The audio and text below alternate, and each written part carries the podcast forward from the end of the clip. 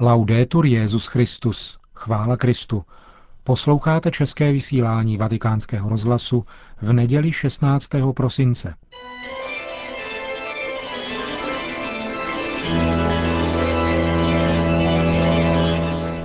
Církev a svět. Náš nedělní komentář. Připravil a hovoří Ondřej Krejtl.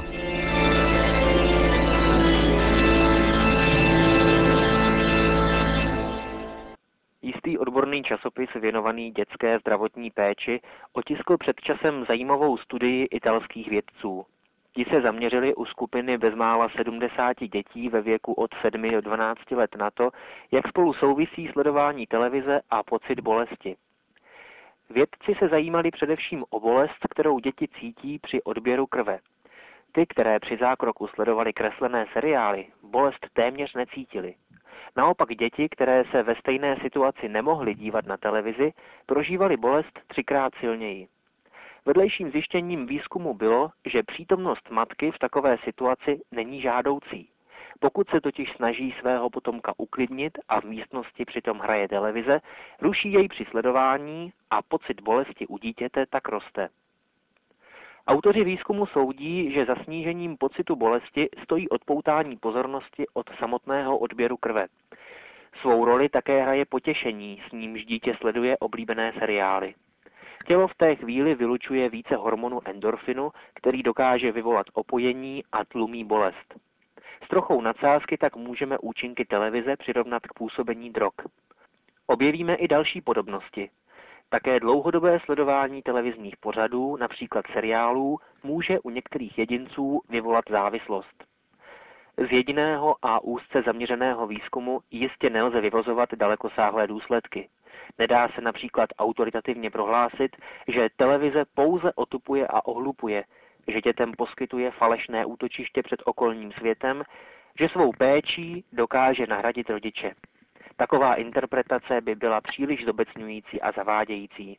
Vždyť i televize může v řadě případů posloužit dobré věci, může pomáhat a být užitečná. Ale je to vždy chleba o dvou kůrkách, jak dokázali, byť možná nechtěně, italští vědci. S blížícím se koncem adventního usebrání a stišení se také blíží doba, kdy televize budou nabízet desítky vánočních pořadů, filmů či pohádek. Nejen dětem, ale i dospělým. Dost často s podobným účinkem jako v ordinacích dětských lékařů. Vždyť co může být vánočnějšího, než blažené lenošení a povalování před televizní obrazovkou z přehrašlí líbivých obrázků, které podivákovi nic nechtějí.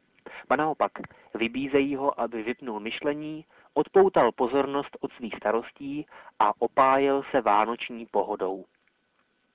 V televizním opojení je pak snadné přehlédnout, že například i staré dobré osvědčené pohádky nejsou tak nevinné, jak by se mohlo zdát. Odráží se v nich doba a ideologie, která obklopovala jejich vznik. Typickým příkladem jsou Hrátky s čertem režiséra Josefa Bacha z roku 1956, podle anotací úsměvná pohádková komedie.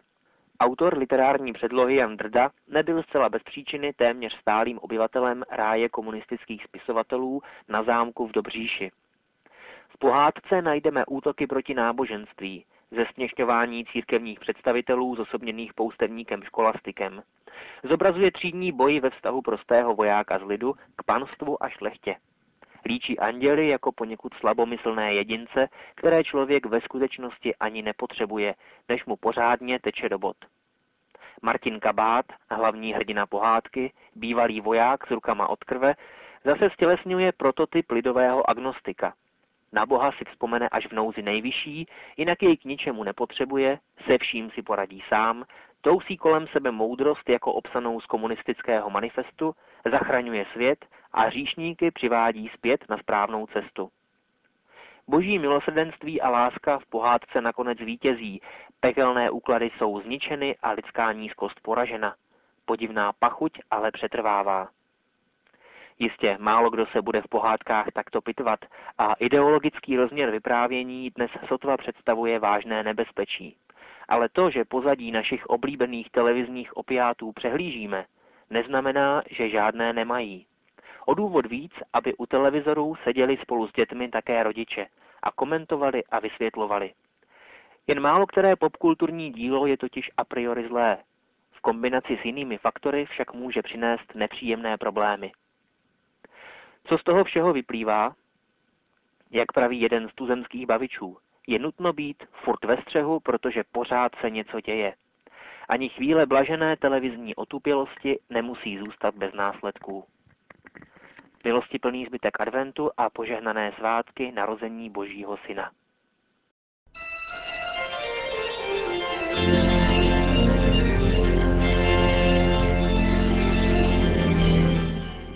To byl náš nedělní komentář Církev a svět. V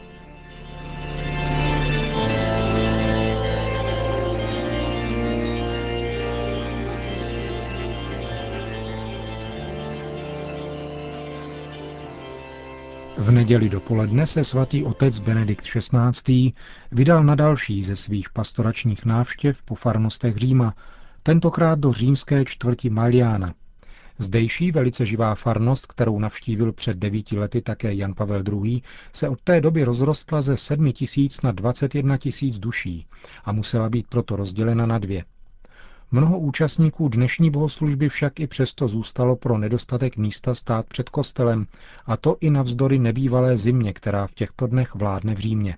O živosti tohoto periferního římského společenství svědčí také, ba především počet dětí a mládeže, připravující se k prvnímu svatému přijímání a biřmování. Kolem 300 jich bouřlivě přivítalo Petrova nástupce ve farním sále hned po skončení mše svaté. Nejprve jedno z dětí oslovilo vzácného hosta, který pak všechny spontánně pozdravil a povzbudil v jejich nadšení. Jsme naplněni radostí, protože tady máte velký společný dům, který je domem vaším a domem pánovým. A právě proto, že je domem Ježíšovým, je domem vaším, takže se tu všichni můžeme setkávat, být spolu a společně prožívat radost, kterou nás Pán sjednocuje a pomáhá nám denně nalézat pokoj. Díky za vaši přítomnost a vaši radost. Přeji všem požehnaný advent a veselé Vánoce.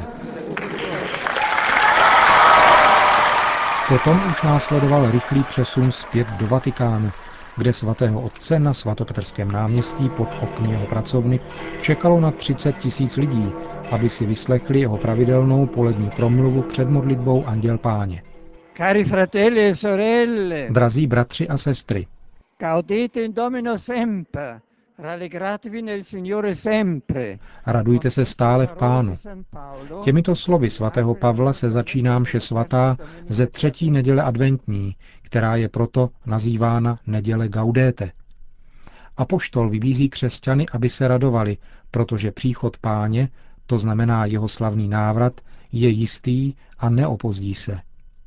Církev tuto výzvu přejímá, když se připravuje na slavení Kristova narození a svůj zrak obrací stále více směrem k Betlému. Očekáváme totiž s pevnou nadějí druhý příchod Kristův, protože poznáváme ten první. Mystérium v Betlému nám zjevuje Boha s námi, Boha, který je nám bližní, nikoli ve smyslu jenom prostorovém a časovém. On je blízko, protože se tak říkajíc zasnoubil s naším lidstvím. Vzal na sebe naši situaci a zvolil si, že bude ve všem jako my, kromě hříchu, aby nám umožnil být jako on.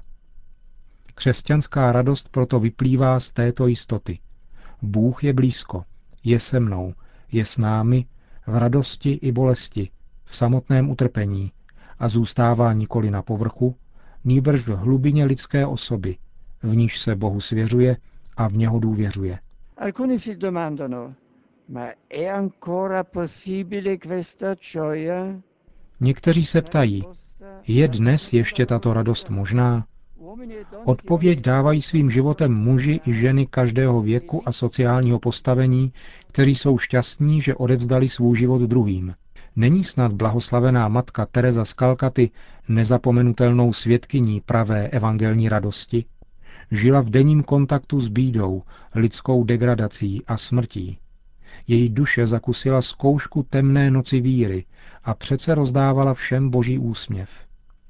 V jedné její knize čteme: S netrpělivostí očekáváme ráj, kde je Bůh, ale je v naší moci být v ráji už tady na zemi a již v této chvíli. Být šťastní s Bohem znamená milovat jako on, pomáhat jako on, dávat jako on, sloužit jako on. Ano, radost vstupuje do srdce toho, kdo se dává do služeb maličkých a chudých. V těch, kdo takto milují, přebývá Bůh a duše je naplněna radostí. Avšak dělá-li se ze štěstí idol, sejde se z cesty a je pak opravdu obtížné nalézt radost, o které mluví Ježíš. A právě toto je bohužel dnes nabídka kultur, které kladou na místo Boha individuální štěstí.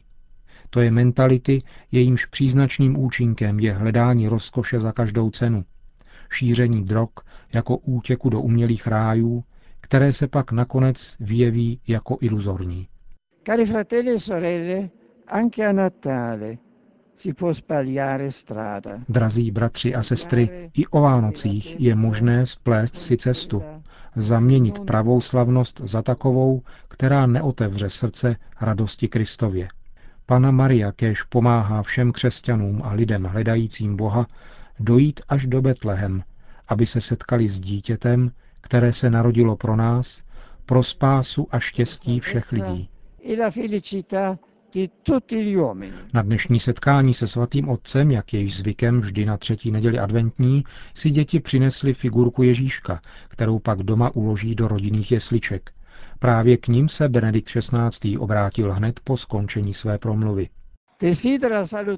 Rád bych pozdravil především děti a mládež Říma, přicházející také tento rok ve velkém počtu pro požehnání Jezulátka ze svých jesliček. Nejdražší, s velkou vroucností přeji veselé Vánoce vám a vašim rodinám.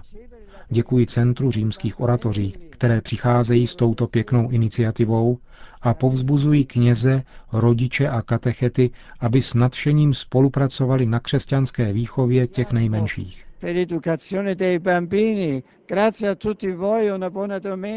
Všem pak svatý otec nakonec udělil své apoštolské požehnání. Sit nomen Domini benedictum, ex hoc nunc et usque in seculum, adiutorium nostrum in nomine Domini, qui fecit caelum et terram, benedicat vos omnipotens Deus, Pater et Filius et Spiritus Sanctus. Amen. Grazie. A ještě jedna neveselá zpráva z Turecka. V tureckém městě Izmir byl napaden katolický kněz. Agentura Asia News sděluje, že po nedělním mši svaté v tomto tureckém městě jistý muž bodl nožem italského františkána otce Adriana Frankinho, představeného turecké františkánské kustodie. Italský řeholník byl převezen do nemocnice a jeho životu nehrozí nebezpečí. Útočník, zřejmě psychicky nestabilní, je už 3 roky znám katolickému společenství v Bavrakili. Připravoval se k přijetí křtu, ale podle mínění otce Franchiniho nebyl ještě k přijetí svátosti připraven. Místní křesťanské společenství je zarmouceno. Podle očitých svědků však nejde o nějaký vysloveně antikřesťanský projev, poněvadž v Izmíru jsou vztahy s muslimy velmi dobré.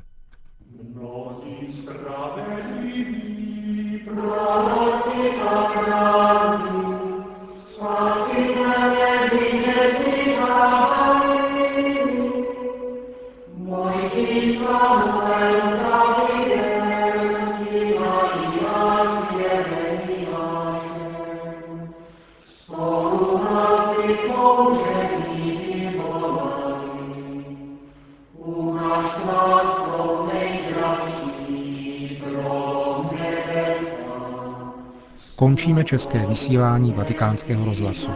Chvála Kristu, laudetur Jesus Christus.